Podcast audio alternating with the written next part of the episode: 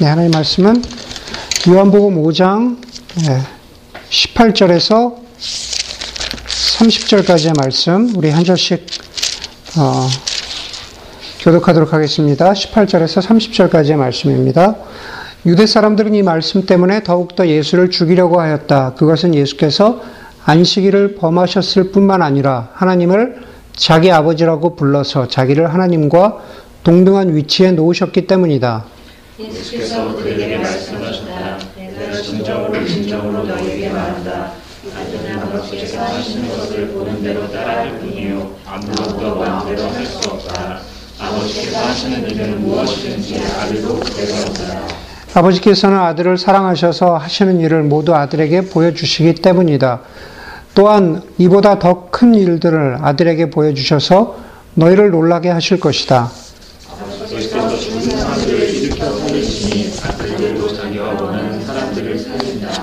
아버지께서는 아무도 심판하지 않으시고 심판하는 일을 모두 아들에게 맡기셨다. 그것은 모든 사람이 아버지를 공경하듯이 아들도 공경하게 하려는 것이다. 아들을 공경하지 않는 사람은 아들을 보내신 아버지도 공경하지 않는다. 내가 진정으로 진정으로 너희에게 말한다. 내 말을 듣고 또 나를 보내신 분을 믿는 사람은 영원한 생명을 가지고 있고 심판을 받지 않는다. 그는 죽음에서 생명으로 옮겨갔다. 내가 진정으로 진정으로 너희에게 말한다. 죽은 사람들이 하나님의 아들의 음성을 들을 때가 오는데 지금이 바로 그때이다. 그리고 그 음성을 듣는 사람들은 살 것이다. 그것은 아버지께서 자기 속에 생명을 가지고 계신 것 같이 아들에게도 생명을 주셔서 그 속에 생명을 가지게 하여 주셨기 때문이다.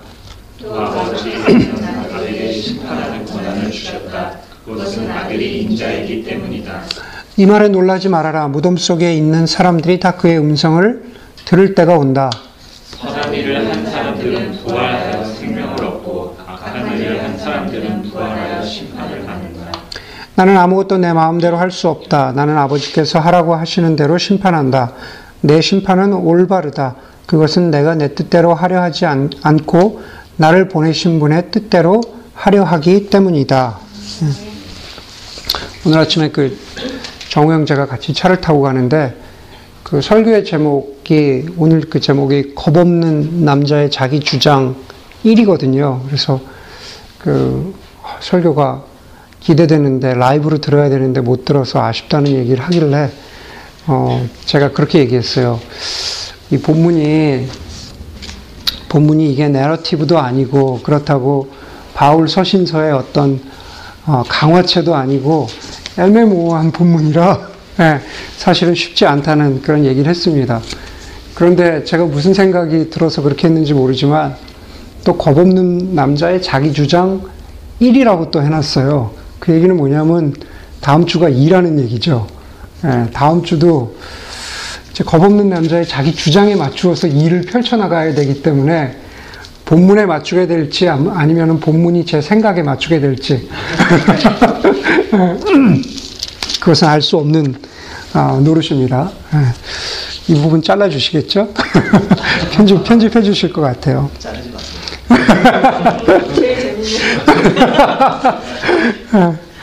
요즘에 자기 의견, 그 자기 주장이 넘치는 그 세상입니다. 이번 주만 보아도 아, 수많은 자기 주장들이 아, 온라인 상에 넘쳐나는데 물론 다 읽지도 않았지만 몇 가지만 보아도 얼마나 사람들이 자기 주장에 목숨을 거는지를 쉽게 발견할 수 있습니다. 그 많은 자기 주장들을 저희가 다 이야기할 수는 없고요. 우리 어, 여기 대부분의 사람들이 알만한 세 가지 자기 주장이 있죠. 이번 주에 아주 핫했던 이슈들입니다. 지난주에. 첫 번째는 그저께 개봉한 영화 노아가 자기 주장을 펼치기 좋아하는 사람들에게 좋은 먹잇감이 되었습니다. 아, 미국에서는 그저께 개봉했지만은 한국에서는 이미 어, 그한 주 전에 개봉을 해가지고 개봉을 한 지 얼마 안 됐는데 영화를 보지도 않고 이미 영화를 본 것처럼 수많은 사람들이 자기 주장을 펼칩니다. 아, 내가 생각하기에는 감독이 이런 성경 해석을 가지고 이런 연출 의도를 가지고 영화를 만들었다. 라고 그렇게 이야기하는 수많은 사람들이 있습니다. 저도 영화를 한번 보기는 봐야 될 것 같아서 지금 인터넷에 떠돌아다니는 그 노아에 관한, 지금 영화 노아에 관한 백그라운드에 관련된 어, 아리클을 한 서너 개 정도 어, 보았는데, 어, 나름 도움이 되는 것 같아요. 그렇게 자기 주장들이 펼쳐지기 시작하는데 그 자기 주장을 계속 확대해 나가기 시작하면은 심지어 감독의 성경 해석을 넘어서서 이것이 노아의 생각일 것이다 라고 믿으면서 자기 주장을 펼칩니다. 노아는 이런 생각을 했을 것이다. 그런 확신에 찬 자기 주장을 펼치는 사람들을 보면은 그러한 믿음, 소위 확신이라는 것이 되게 부러울 때가 있습니다. 또 다른 신학 논쟁은 요나의 물고기였습니다. 실제로 그것을 보시고 질문하신 분도 계셨는데 요나의 물고기가 자기 주장을 펼칠 먹잇감, 주제를 제공을 했습니다. 우리 이미 설교에서도 한번 언급한 적이 있는데 낸시랭의 신학펀치에서 지지난 주제가 아, 요나의 물고기의 역사성에 관한 그런 이야기였습니다. 요나가 정말로 물고기 뱃속에 들어간 것이 그 성경 말씀이 역사적 사실이냐 아니냐로 자기 주장을 펼치면서 온라인이 뜨거웠습니다. 요나의 물고기 사건을 실제로 믿느냐 하는 것이 예수 그리스도의 부활을 실제로 믿느냐라는 것까지로 이어지면서 사람들이 어, 수많은 자기 주장을 쏟아 놓았습니다.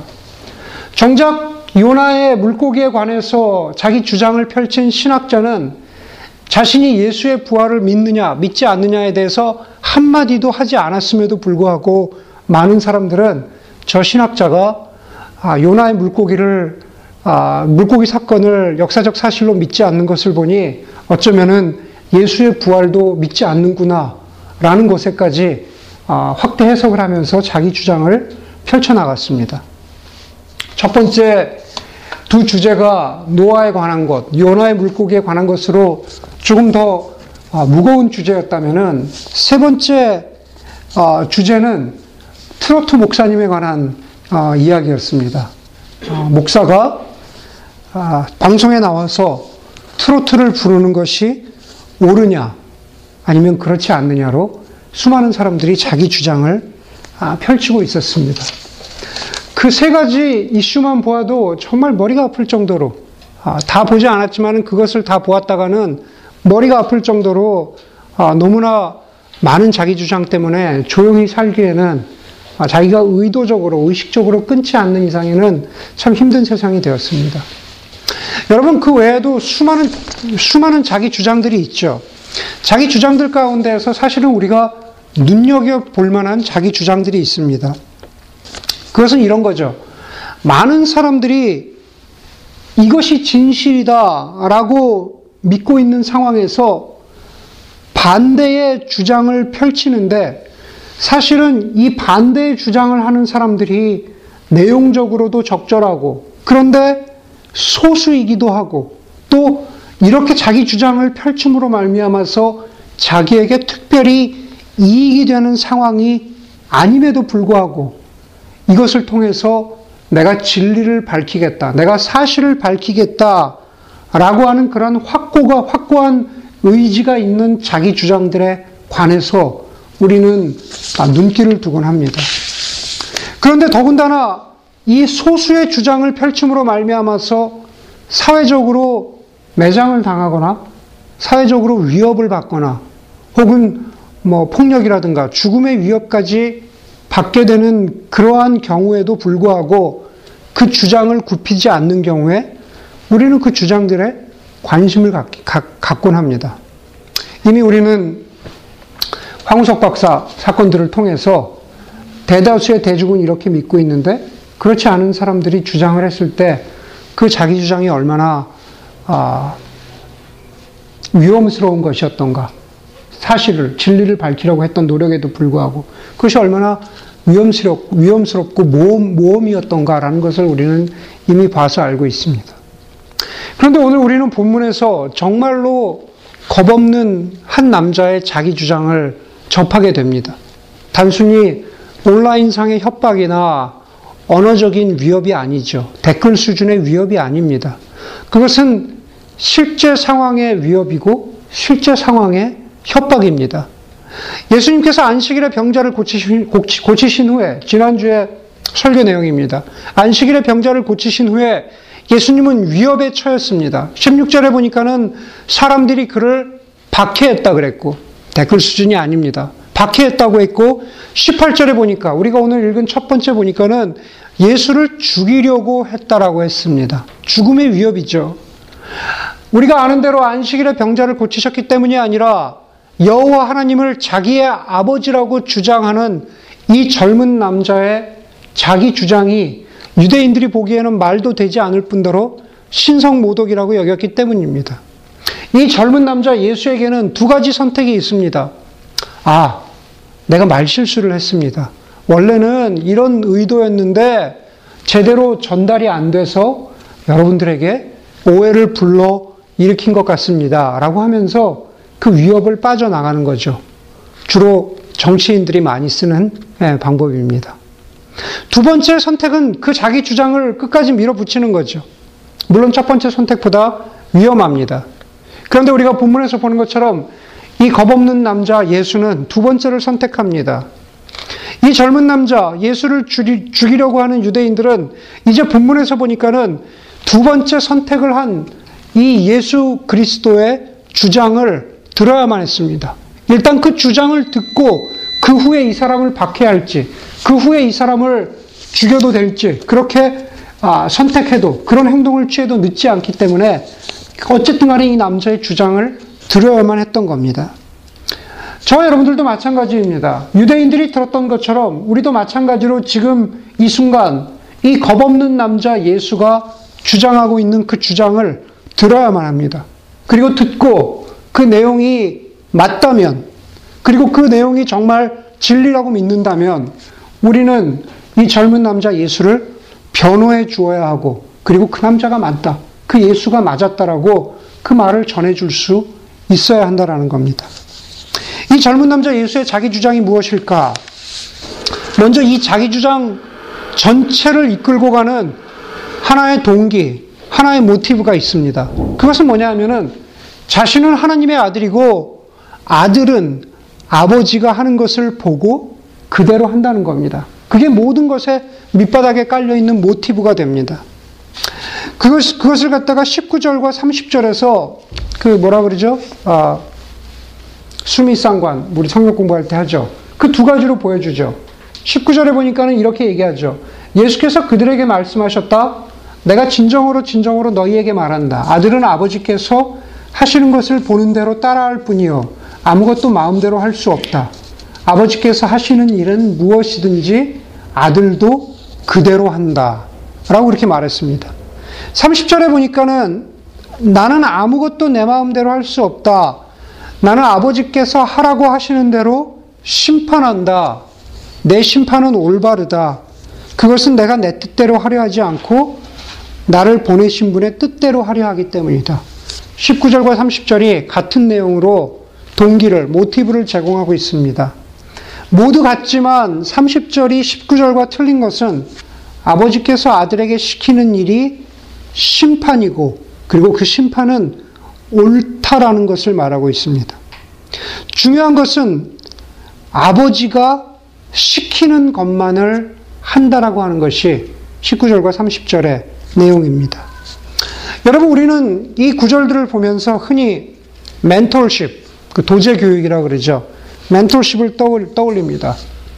흔히 어, mentor, 어, protégé라고 하죠. 제가 아마 석사 때 그걸로 가장 제 paper 중에 가장 큰 페이, 긴 페이퍼를 썼던, 썼던 걸로 기억을 해요. 그래서 아마 거의 한 40몇 페이지에 되는 mentorship에 관한 paper를 썼던 기억이 있는데 그 paper가 어디로 간지 모르겠습니다.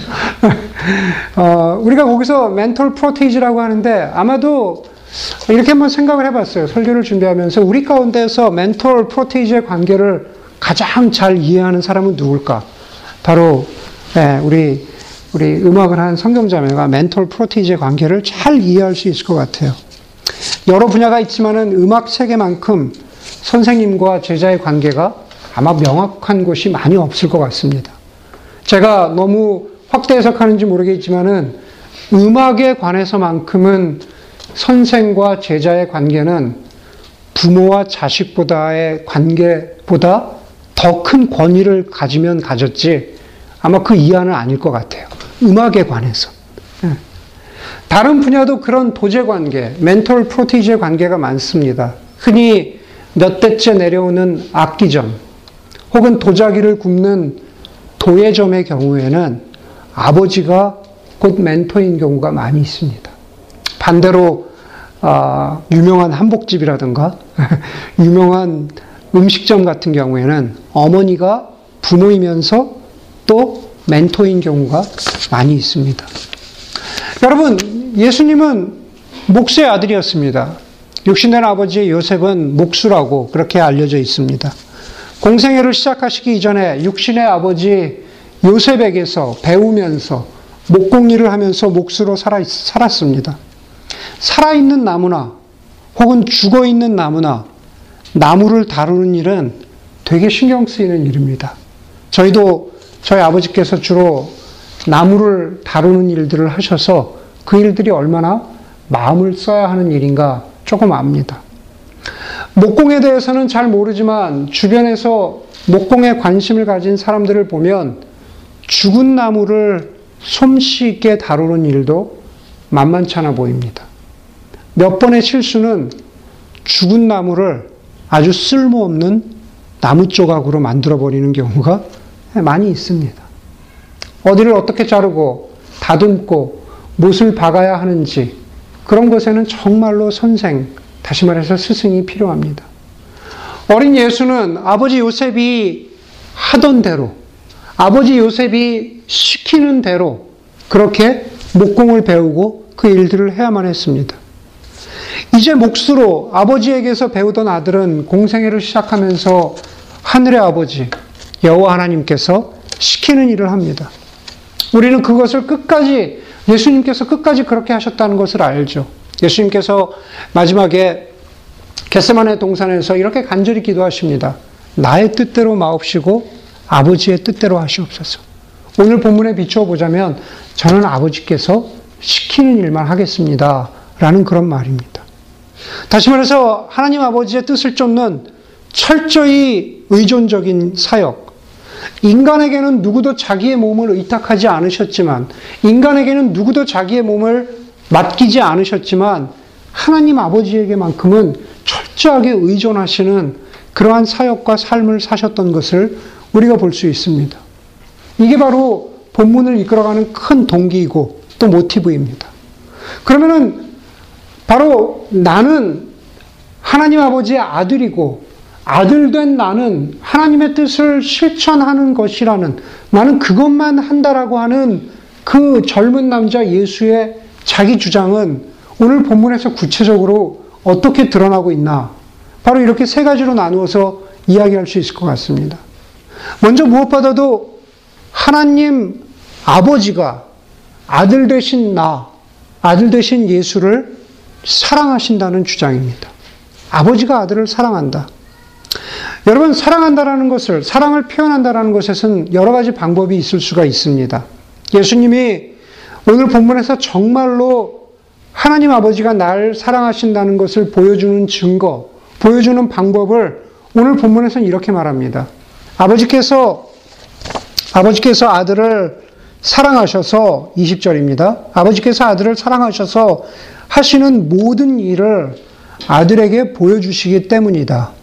또한 이보다 더 큰 일들을 아들에게 보여주셔서.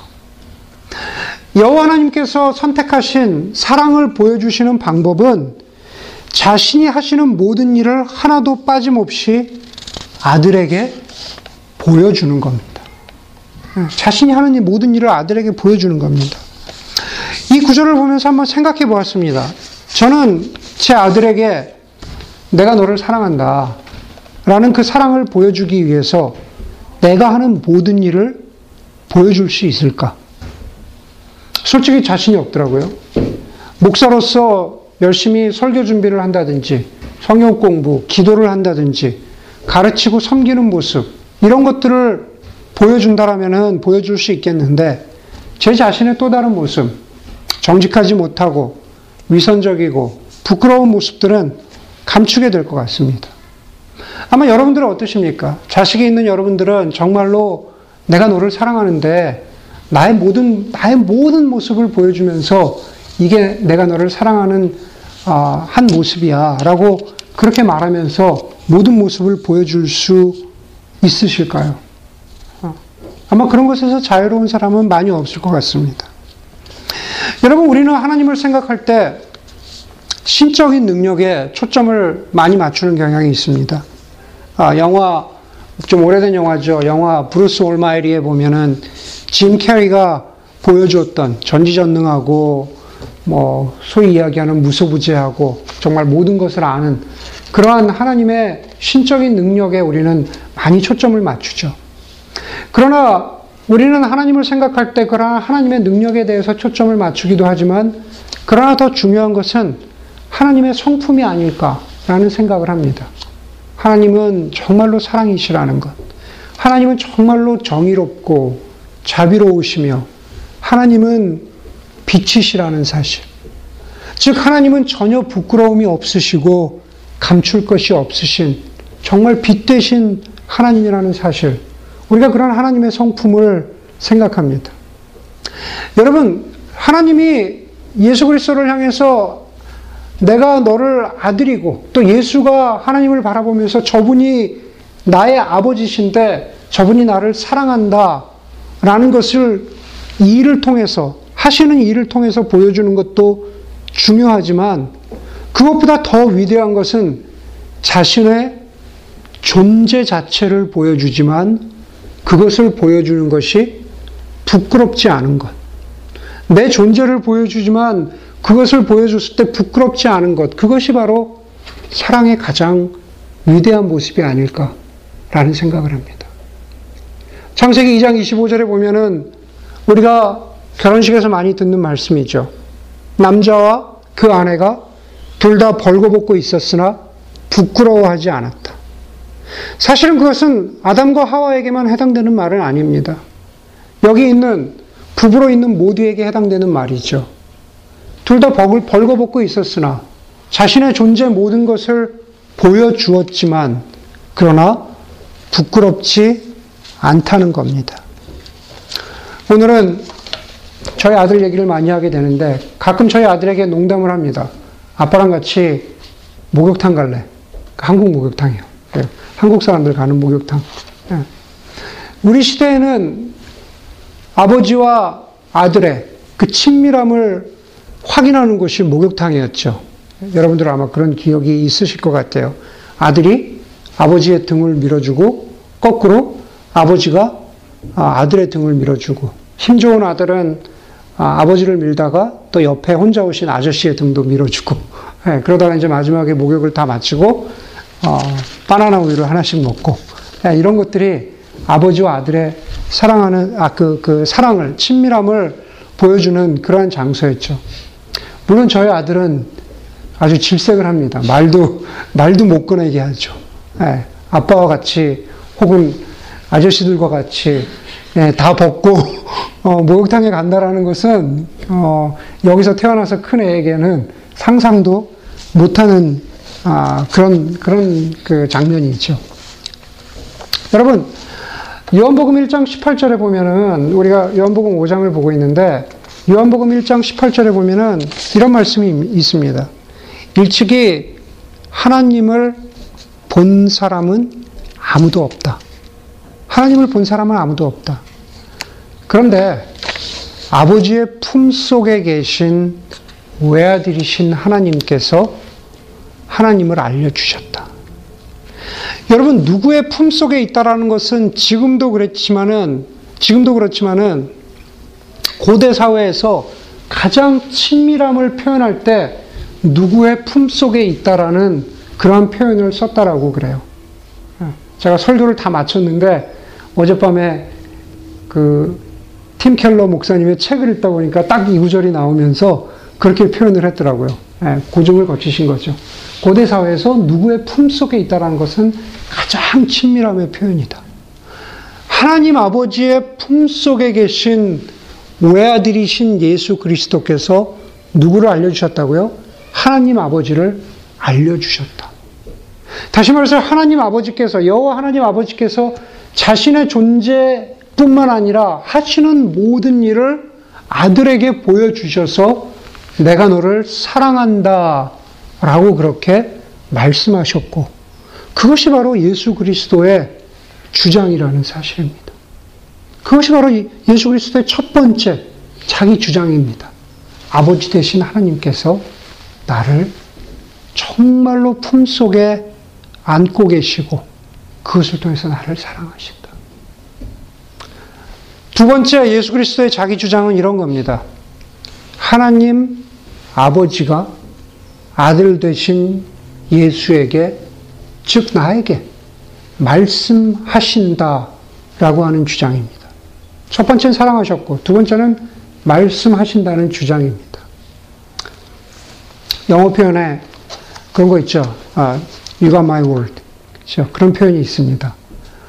아, I promise you 보다도 훨씬 더 진정성 있고 무게가 실리는 표현인 것 같아요. 그렇죠? You got my word 하면은 I promise보다 좀 더, 좀 더 higher level. 그런 것 같죠? 네. 어, 옛날 전쟁에서 우리가 흔히 아는 대로 왕의 대리자, 왕의 사신, 왕의 대사는 왕을 대신해서 모든 권한과 책임을 가지고 아, 있었습니다.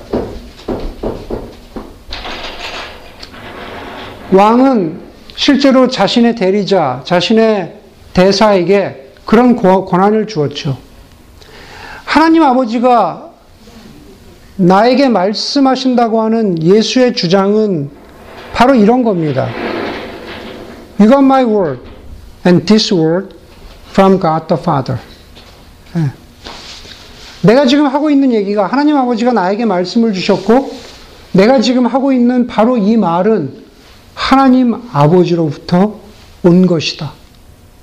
생명을 주는 권위와 힘이 있고 심판의 권위가 있고 그 말을 듣는 사람은 살 것이다라고 하는 단순히 말을 전해 주었다라는 것이 아니라 그 안에 권위가 있다라는 거죠.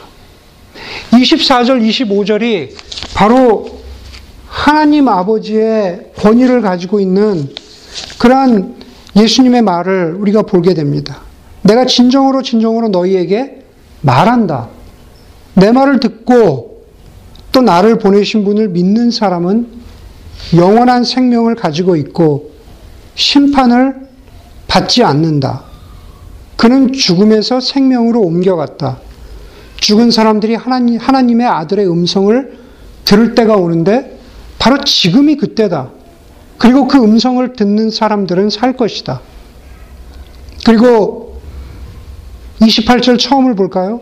이 말에 놀라지 마라. 내가 지금 하고 있는 말에 놀라지 마라.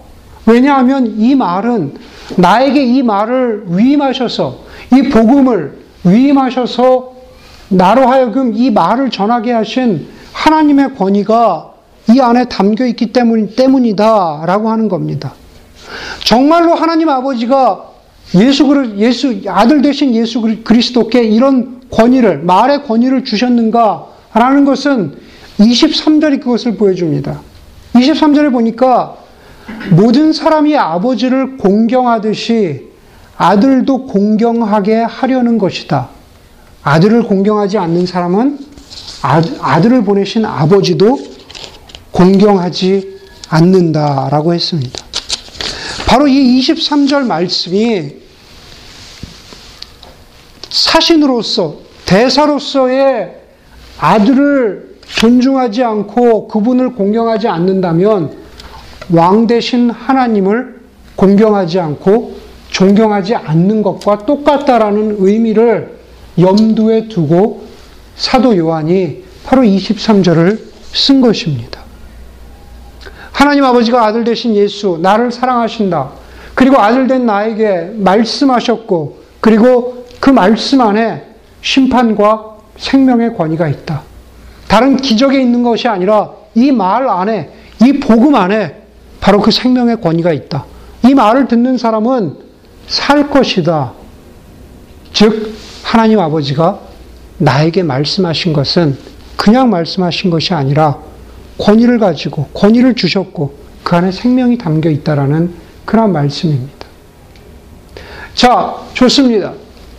정말로 하나님 아버지가 아들을 사랑하셨고 그리고 정말로 말씀하신다.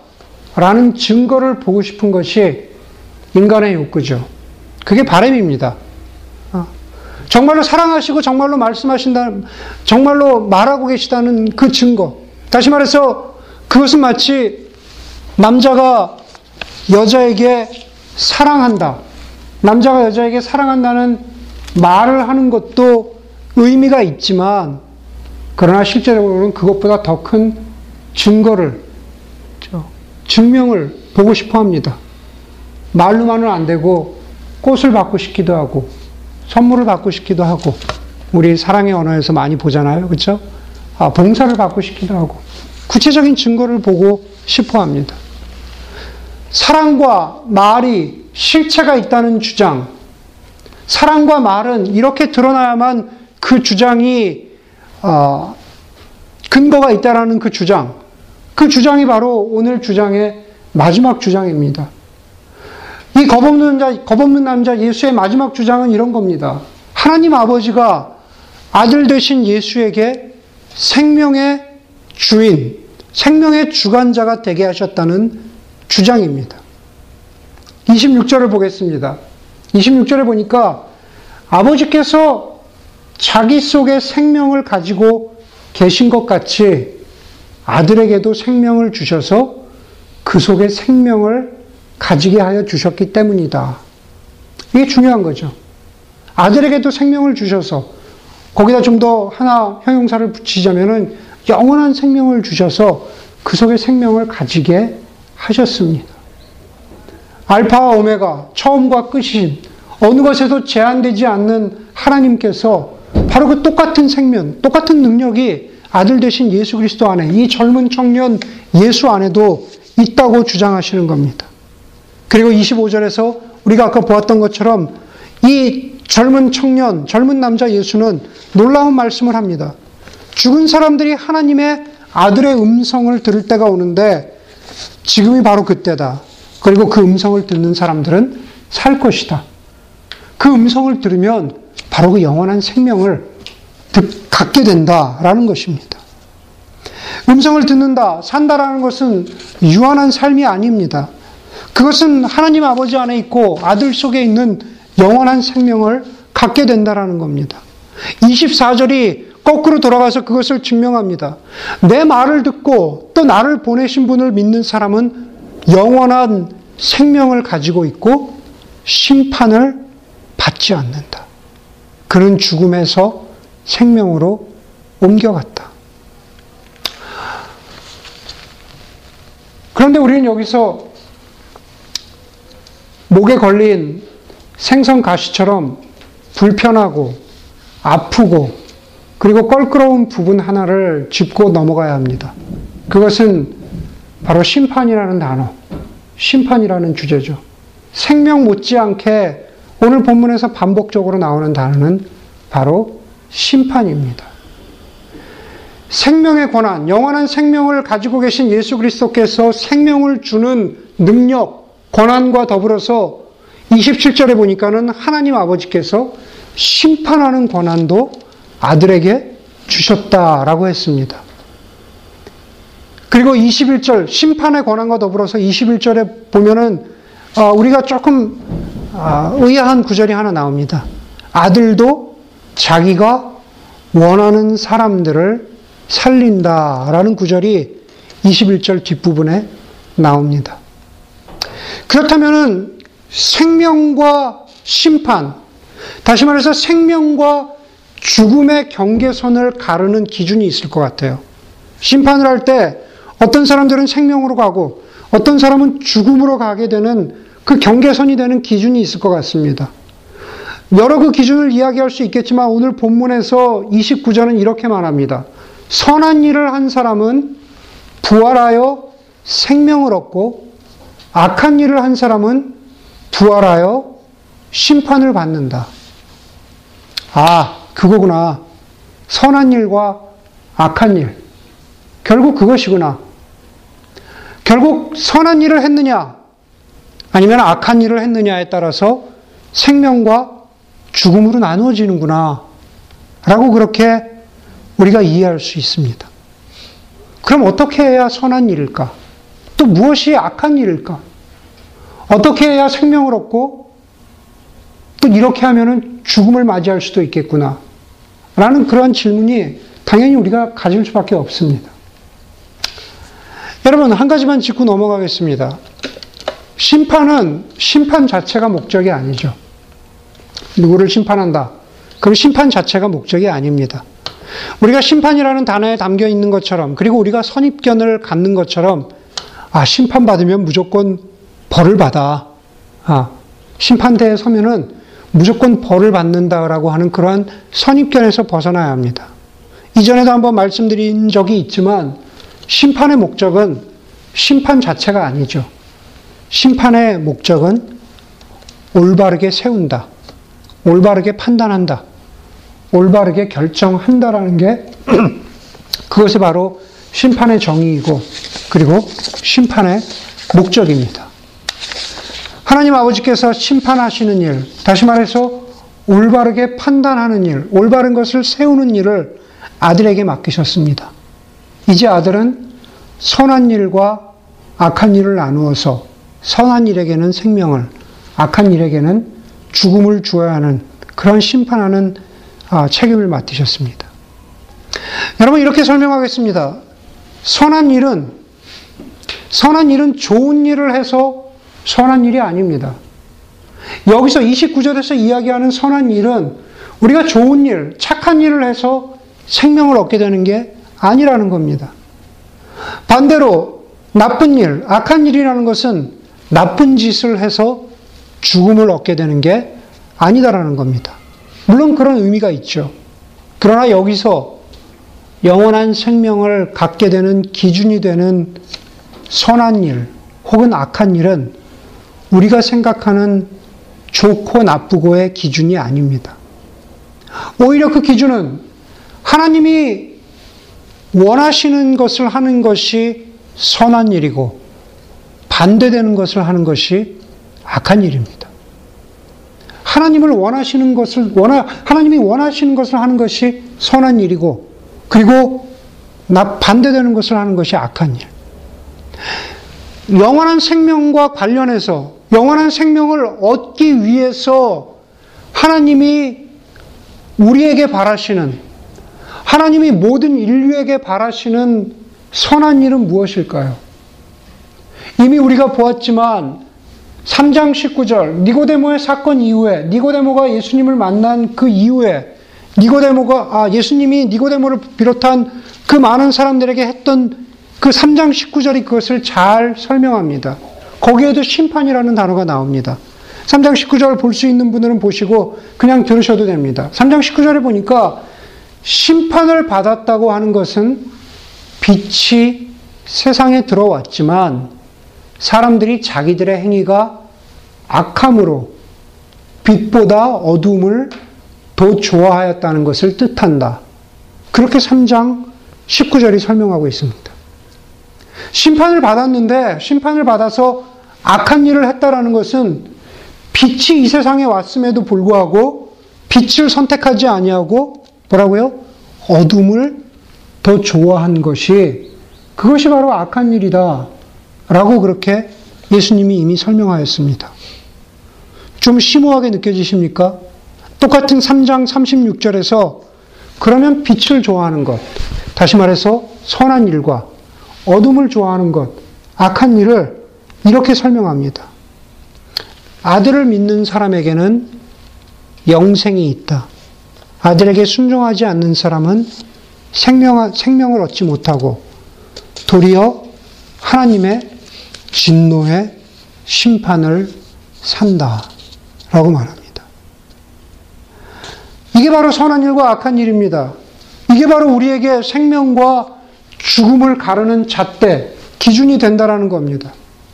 여러분, 지난주에도 말씀드렸지만 그리스도인의 정체성, 다시 말해서 영원한 생명을 가진 사람이 되느냐, 그렇지 않냐라고 하는 것은 선한 일을 많이 한 사람으로 보여야 할 필요에서 출발하는 게 아니라는 겁니다.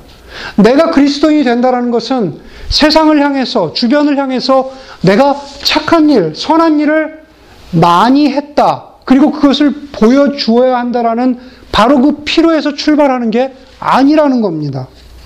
오히려, 오히려 생명을 얻는다라고 하는 그리스도인의 정체성은 그리스도 안에서 하나님이 저와 여러분들을 어떻게 바라보고 평가하느냐에서 출발합니다. 그리스도 안에서 하나님이 저와 여러분들을 어떻게 바라보느냐. 그런데 그 바라보시는 기준은 우리가 아들을 믿느냐. 다시 말해서 우리가 빛을 선택했느냐. 아니면 어둠을 선택했느냐에 달려 있다고 주님은 바로 그것을 말씀하고 계신 겁니다. 21절로 다시 돌아가자면 21절에서 아버지께서 죽은 사람들을 일으켜 살리시니 아들도 자기가 원하는 사람들을 살린다. 이것은 아들이 선택하는 아들이 이 중에서 이 사람을 선택하고 이 사람은 제외시킨다. 라는 그런 말이 아닙니다. 그렇게 일차적으로 그렇게 어, 이해해야 할 것이 아니라 바로 아들이 원하는 사람, 아, 예수 그리스도께서 자기가 원하는 그 사람은 어떤 사람이냐? 바로 빛을 선택한 사람, 그 선한 일을 한 그 사람이 이미 아들의 선택하심 가운데, 하나님의 선택하심 가운데 포함되어 있다라는 그러한 말입니다. 여러분, 이 젊은 남자 예수가 바로 이렇게 주장합니다. 하나님 아버지께서 아들 대신 나를 사랑하시고, 그리고 나에게 말씀하셨는데 그 말씀 안에 권위가 있고, 그리고 그것을 통해서 영원한 생명을 얻기로 선택한 사람들에게, 그 아들을 믿는 사람들에게 생명을 주는 생명의 주관자가 되셨다라는 바로 이 겁없는 남자 예수의 자기 주장, 그것이 바로 저와 여러분들의 삶 가운데에서 벌어지고 있는 현실이고 진리입니다. 예수의 자기 주장은 드라마 속에서 보는 나와는 전혀 상관없는 드라마나 영화 속의 가상 현실이 아니라 바로 지금 우리의 삶 가운데에서도 벌어지고 있는 그러한 현실이, 그러한 진리가 되어야 합니다. 설교를 시작하면서 바로 그 예수의 자기 주장이 맞다면 우리는 그것을 받아들이고 또 그 사람의 주장이 맞다라고 우리가 말을 퍼뜨려 주어야 한다. 그 사람을 변호해 주어야 한다라는 그러한 말씀을 드렸습니다. 여러분들 어떠십니까? 예수 그리스도의 자기 주장이 정말 맞다라고 그렇게 확신하십니까? 그렇다면 정말로 그 사람을 그것을 믿고 뭐 우리가 그것을 누릴 뿐만 아니라 그것을 변호해 주어야 할 그 책임이 바로 예수의 편에 서 있는 우리에게 있다라는 사실입니다. 이렇게 기도하도록 하겠습니다.